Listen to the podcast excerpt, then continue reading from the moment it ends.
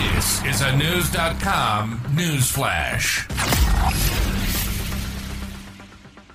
A man tore a small hole through his windpipe when he held in a sneeze in an injury marking the first known case of its kind.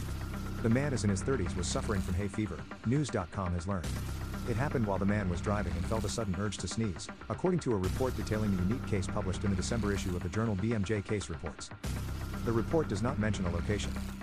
The man suppressed the sneeze by pinching his nose and closing his mouth, leading to a tear in his trachea about 2 square millimeters wide. The trachea, or windpipe, carries oxygen-rich air into the lungs and expels carbon dioxide through the mouth. Sneezing produces a burst of pressure in the body's upper airways that intensifies up to 20 times if the nose and mouth are closed, according to the report. Medical researchers in the United Kingdom said they suspect the trachea perforated due to a rapid buildup of pressure, an event that to our knowledge, has not been reported before.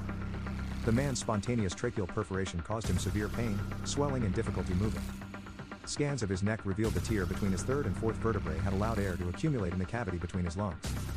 A faint crackling sound was also detected coming from his injured airway, but he experienced no issues with breathing, swallowing, or talking, LiveScience.com reported. Surgery was not necessary and the man was monitored in the hospital for two days before he was released with pain relief and hay fever medications. After about five weeks, the injury healed up on its own, according to the research. Only a few cases of spontaneous tracheal perforations have been reported, usually due to accidents during surgeries. Spontaneous tracheal perforation is a rare, potentially life-threatening condition, the study states. While the man's tracheal tear was not severe, researchers said the case should serve as a warning not to stifle sneezes. A study published in 2019 in the Journal of Rhinology and Allergy found that 52 sneeze-related injuries were reported between 1948 and 2018.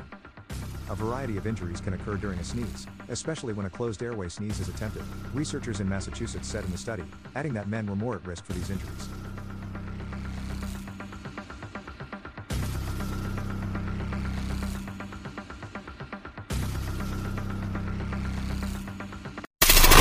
Knowledge. Knowledge.